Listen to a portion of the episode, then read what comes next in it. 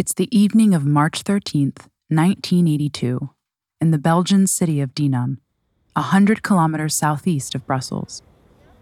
Shadows stretch across cobbled streets as the town settles down for the evening. From one such patch of darkness, two shapes emerge, walking quickly down the main road through town. They slow as they reach the door of the Bayard gun shop, which specializes in hunting and fishing gear. The first man glances both ways along the street, but for now, there's nobody else in sight. His partner tests the door. It's still open, and they move quickly inside. They're unprepared for the automatic bell that rings to let the store owner know he's got customers, and both hide in the corner of the hunting showroom. The owner bustles through from the workshop out back, glancing around, but when he doesn't see anyone, he assumes whoever it was had just poked their head in and left. The two men wait until they're sure he's out of sight before emerging. They know exactly what they're looking for, and it doesn't take long before the taller man holds up his prize. It's a shotgun, a Fall ten caliber, small and compact, old, but deadly. What makes the robbery stand out is that this is the only piece they take, leaving behind dozens of other weapons. Clearly, the shotgun is being taken for a specific purpose. As the two head back outside, the bell chimes again, and the puzzled owner surveys an empty shop for a second time. He heads outside, and a passerby points at the retreating pair running up the street, shotgun in hand. They've got too much of a head start on him, so he doesn't bother giving chase, just shouts after them and shakes his fists. Neither man wears a mask, though, so he gets a look at both of them as they turn to see if he's behind them. The first is in his early thirties, tall, maybe six foot four. The second is closer to fifty and around six feet. Neither faces one he recognizes, and they're around the corner and out of sight in seconds. The shop owner reports the theft to the police, but since it's such a small-scale crime, it's not exactly at the top of their priorities list. But in the weeks to come, they'll wish they had paid more attention to this seemingly innocuous robbery. It's just the first in a list of crimes that a man named Christiaan Bonkoffsky will allegedly admit to on his deathbed thirty years from now. The atrocities he claims to have carried out will leave a trail of bodies, earning him and his co-conspirators a name that will go down in Belgian history as one of the most feared gangs of all time, the Brabant Killers. At the moment of death, people often have an overwhelming need to get their biggest secret off their chests.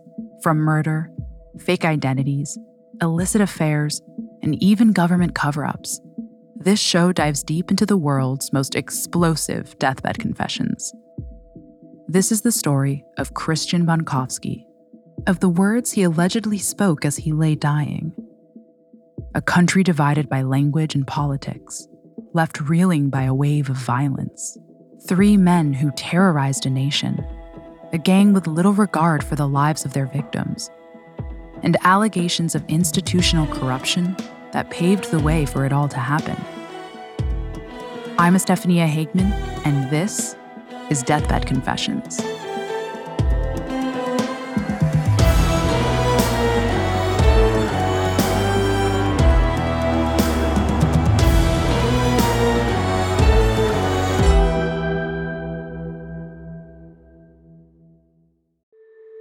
With Capella University's FlexPath format, you can set your own deadlines, learn at your pace, and access most coursework from anywhere at any time. Imagine your future differently at capella dot e d u.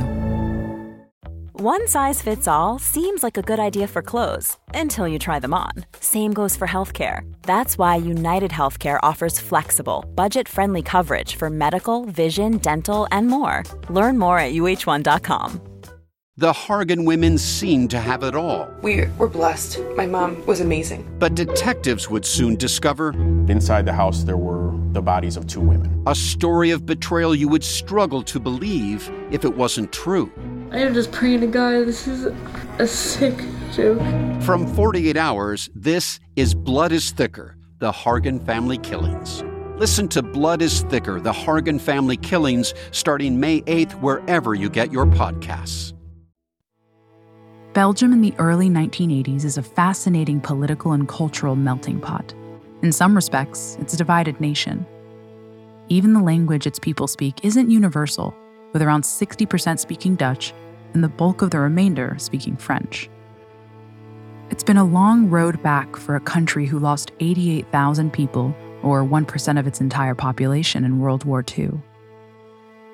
Four decades on from that conflict, anti-Semitism still rears its ugly head. A grenade attack by a Syrian-born terrorist on a Jewish summer camp in July nineteen eighty kills one and injures twenty more. A year later, a synagogue in Antwerp is bombed. Violence even seeps in from across the English Channel, with the Irish Republican Army claiming responsibility for a number of attacks on British soldiers based in Belgium. It's safe to say that Belgians are no strangers to violence on their doorsteps, and another wave of atrocities is about to be unleashed. It's May tenth, nineteen eighty-two, and the last rays of sun are retreating from the streets of Ixelles, an area to the south of Brussels. An Austin Allegro crawls along the street, the driver scanning left and right for a parking space. The day is drawing to a close, and he's had a long shift at work. He nearly misses it in the lengthening shadows, but off to his right, a space opens up between two cars, and he taps the brakes. He's so preoccupied by checking his rearview mirror as he reverses into the parking space that he doesn't spot the two men as they approach. As he turns off the engine, he hears a tap on his driver's side window. It takes a second for the driver to realize it's not a hand making the noise, but the long, slender barrel of a handgun. The man holding it has thinning black hair and a mustache to match, with a cap pulled so low that his eyes are partially masked by shadow.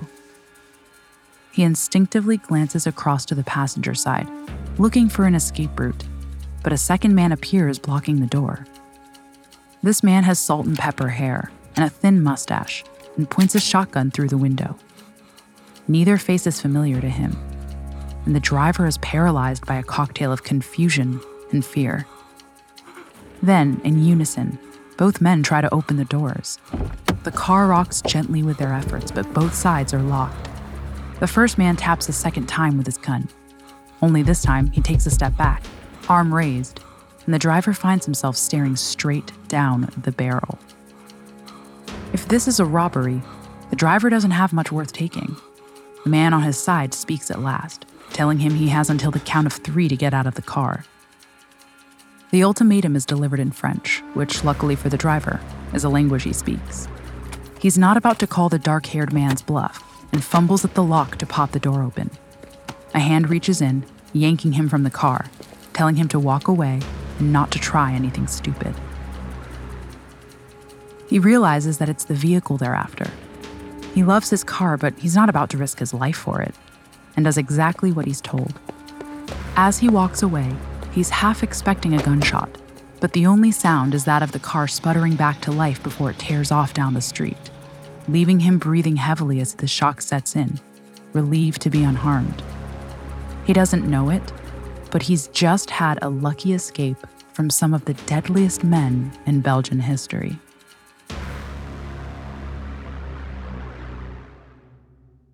What the thieves couldn't have known is that not only is the Allegro low on gas, but it's not in the best of health.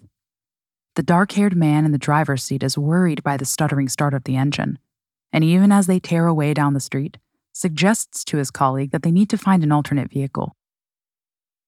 By the time the owner of the Allegro is reporting the theft of his car to the police, it has already been abandoned twenty kilometers southwest. The two thieves have swapped it out for a blue Volkswagen Santana, stolen from the floor of a V W showroom.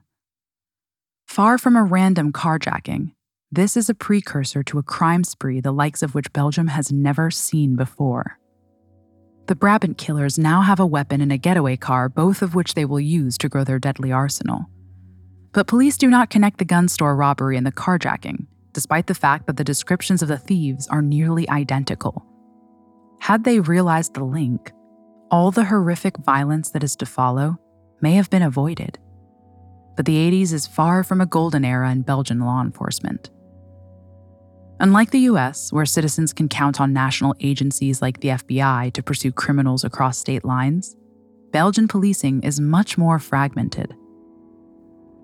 Local police departments operate independently of one another, despite being under the overall control of the Minister of Defense. Alongside these are the Gendarmerie, a paramilitary police force, taking their name from the French gendarme, meaning man-at-arms, and operating nationally across the whole country.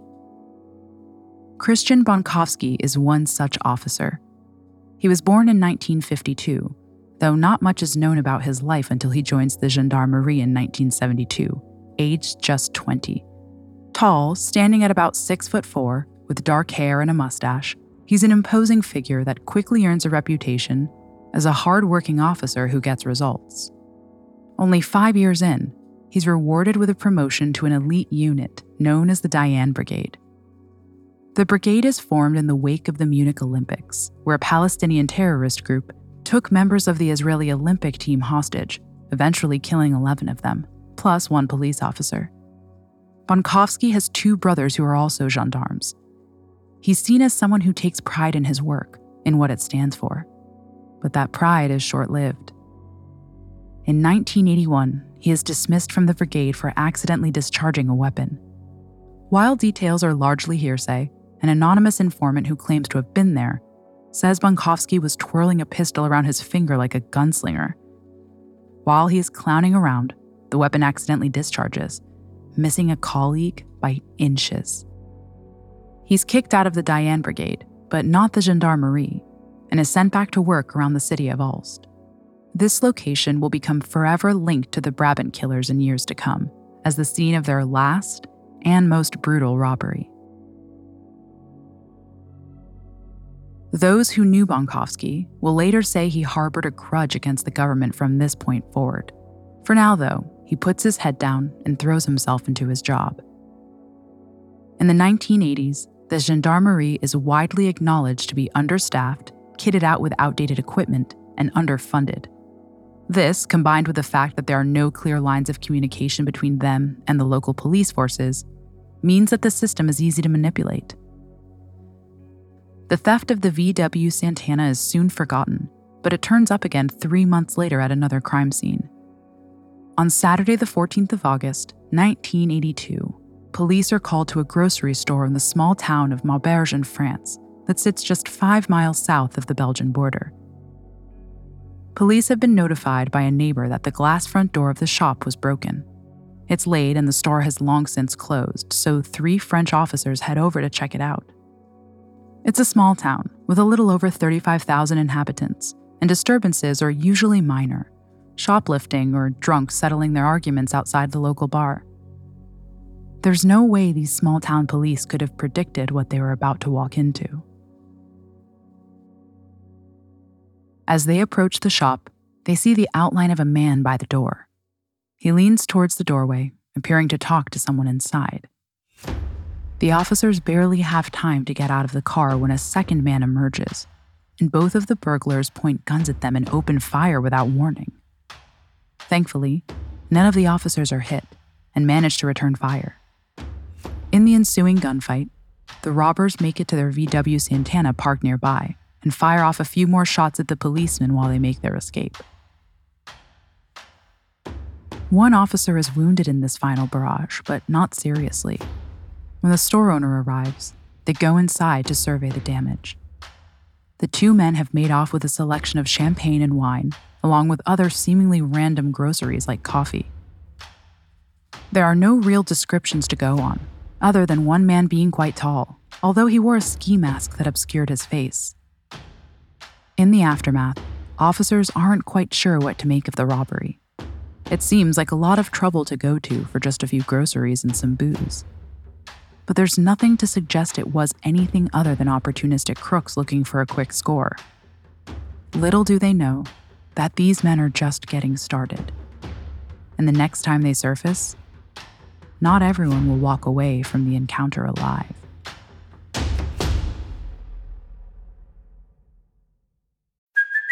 Hey, it's Kaylee Cuoco for Priceline. Ready to go to your happy place for a happy price? Well, why didn't you say so? Just download the Priceline app right now and save up to sixty percent on hotels.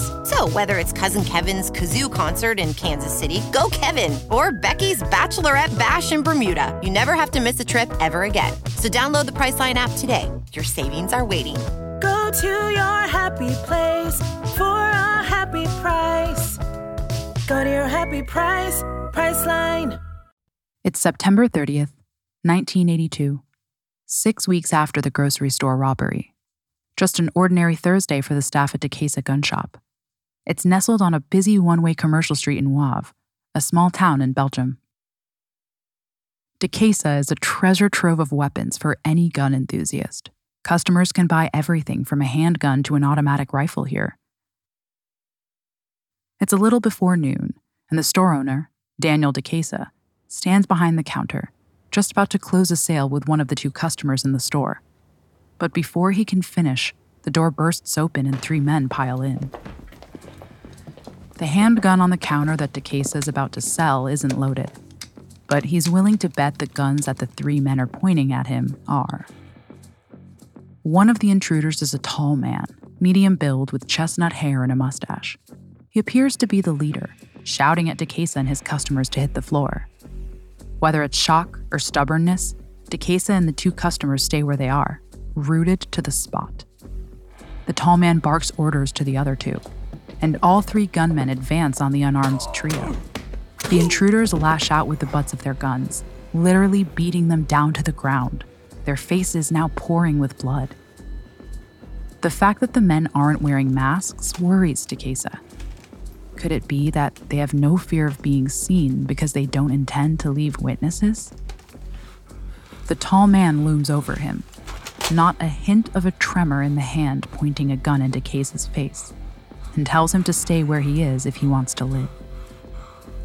The other two intruders begin ransacking the shop. There's a method and purpose to it, though. They don't just grab the first guns they see. It looks to DeCesa like they are carefully selecting, like discerning shoppers rather than the robbers they are.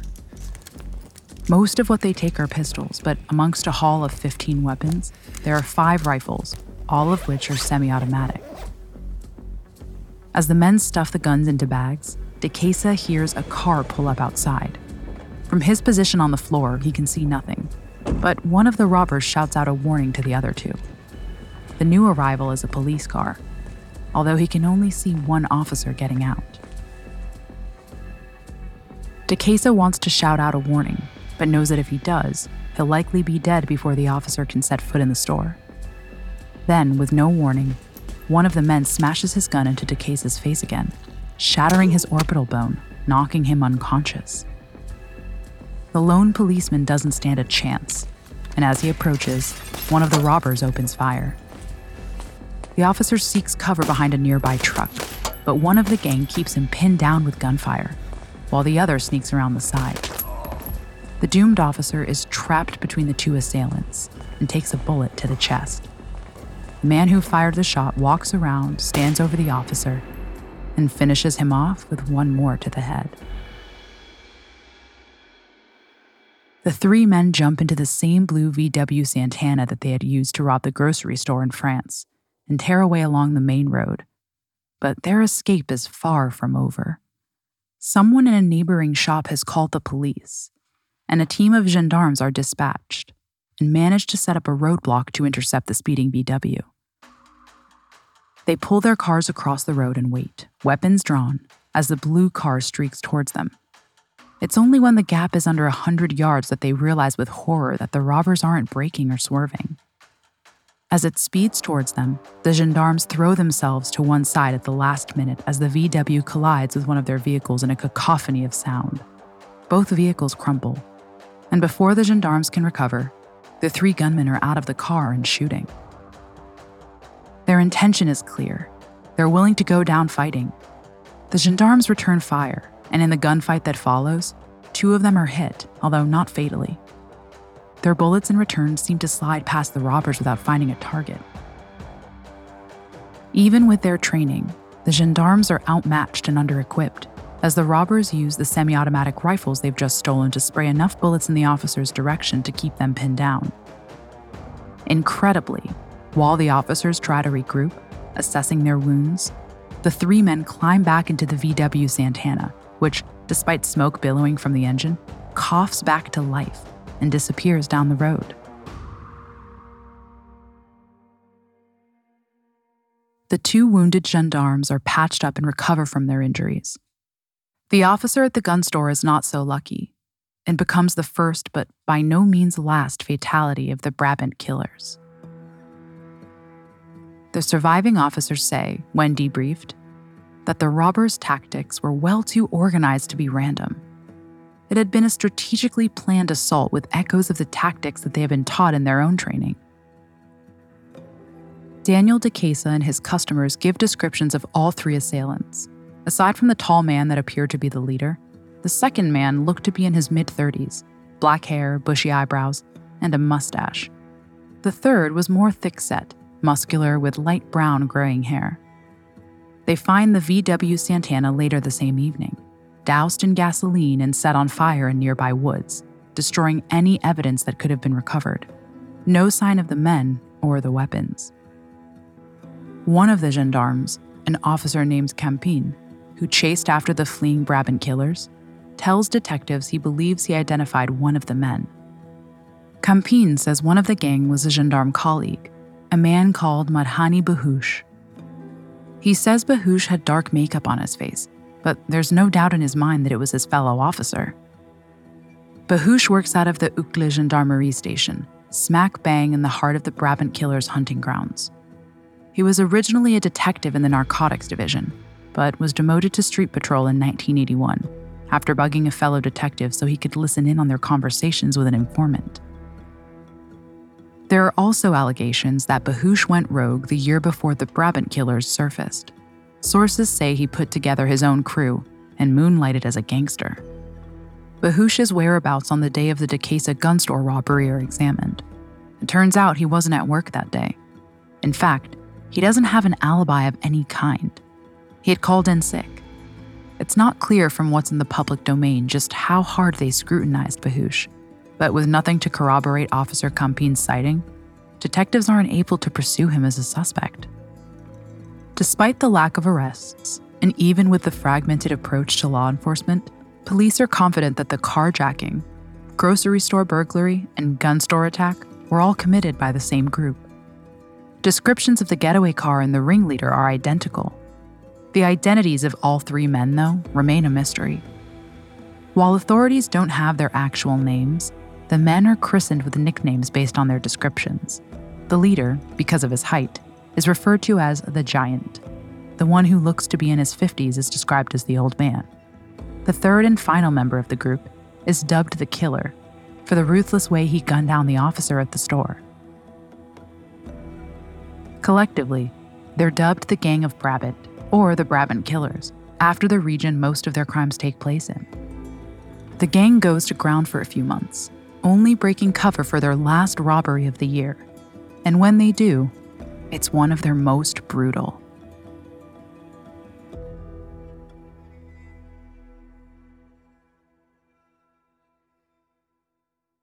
It's the morning of December twenty-third, and Mark Van den Eynde goes to check in on his elderly father, Jozef, who is a caretaker at the Het Castiel Inn, next door to the Beersel Castle.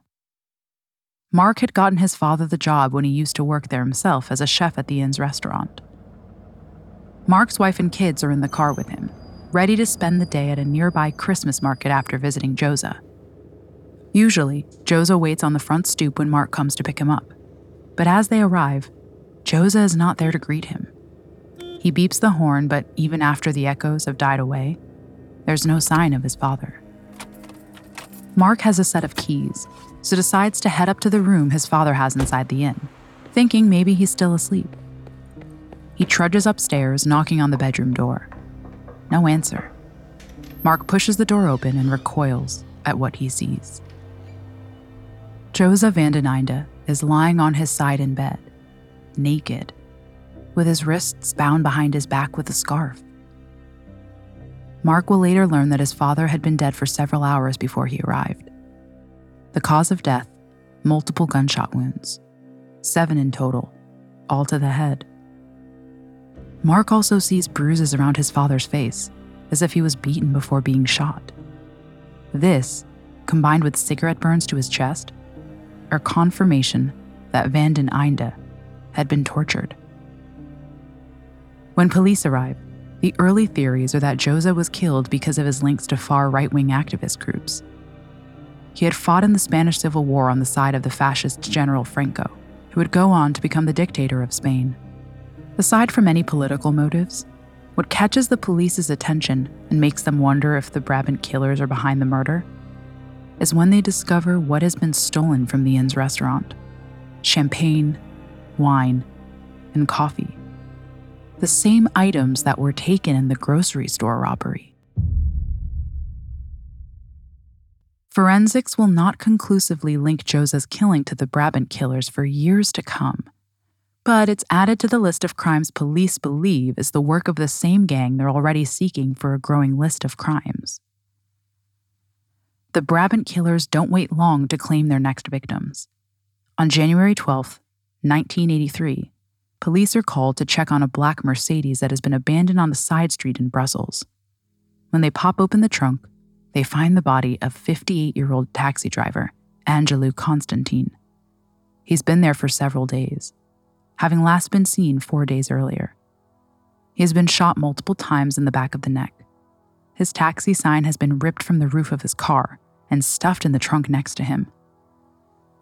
There are rumors that Constantine has criminal ties, links to the drug trade and auto theft, but nothing is ever proven. It's apparent that the vehicle has been used between the last sighting of Constantine and discovery of his body, presumably by a person or persons who needed a vehicle not linked to themselves.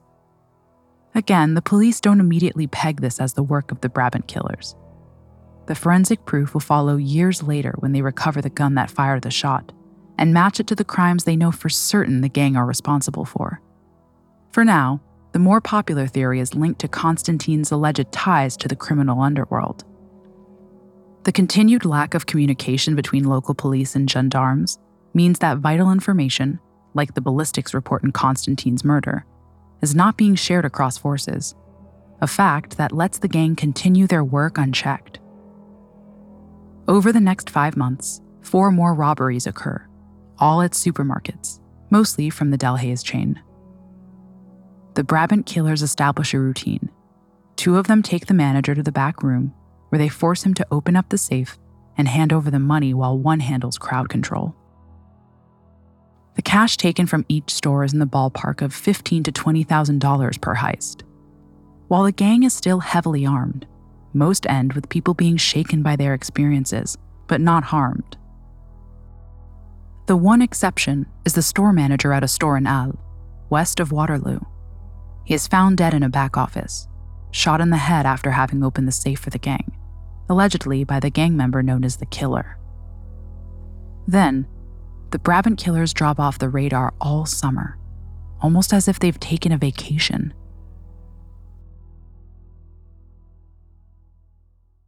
A team of three detectives that has been investigating the DeCesa gun store robbery produces their first report in July nineteen eighty-three. Their view is that it was a targeted robbery, specifically aimed at stealing a prototype silencer that was amongst the missing items. One of the witnesses overheard one of the Brabant Killers saying, "Okay, let's go. We have what we want." The bespoke silencer, made to fit Ingram submachine guns, feels to investigators like a unique enough item to warrant the comment. Their interest in this particular item makes investigators believe that perhaps the Brabant Killers are more than just organized criminals. DeCesa's expertise was in high demand, and he had a number of international customers. An arms broker, Willy Portois, had allegedly been acting as a middleman between DeCesa and Lebanese clients on the silencer deal. In addition, Portois has links to International Security Associates, a firm based in New York, which represents an unnamed Colombian client also interested in the new silencer. Portois is a known paid informant for the Sûreté, Belgian intelligence, and this, plus the involvement in the New York firm, leads some to speculate that American intelligence, as well as the Sûreté, may have hired the Brabant Killers to steal the silencer, DeCesa had halted production of the silencers when he didn't receive the money he was promised. Detectives speculate that it was stolen so it could be mass-produced. It's all speculation, though, without substance, like much of the entire investigation so far. More straightforward, localized theories abound, some fueled by comments from the gendarmes whose roadblock they rammed into. They are organized, efficient, ruthless when needed, and operate like a trained unit. Could there be any truth in the speculation that the Brabant killers have links to the police or armed forces? Men like Christiaan Bonkoffsky, who had a known axe to grind against senior law enforcement for kicking him out of an elite unit. Next week on Deathbed Confessions, the Brabant killers continue to evade capture, but they're not just content to rest on their laurels. The levels of violence are set to rise, while public confidence in the authorities' ability to track them down is eroded with each fresh attack. With each audacious robbery, rumors run rampant that these are no ordinary band of criminals. And when Christiaan Bonkoffsky confesses on his deathbed that he was the man known as the Giant, police are forced to confront the possible truth that some say they've been avoiding, or even covering up. Could these horrific attacks be the work of men they have served alongside? And if true, how were they allowed to operate for so long and leave so many bodies in their wake?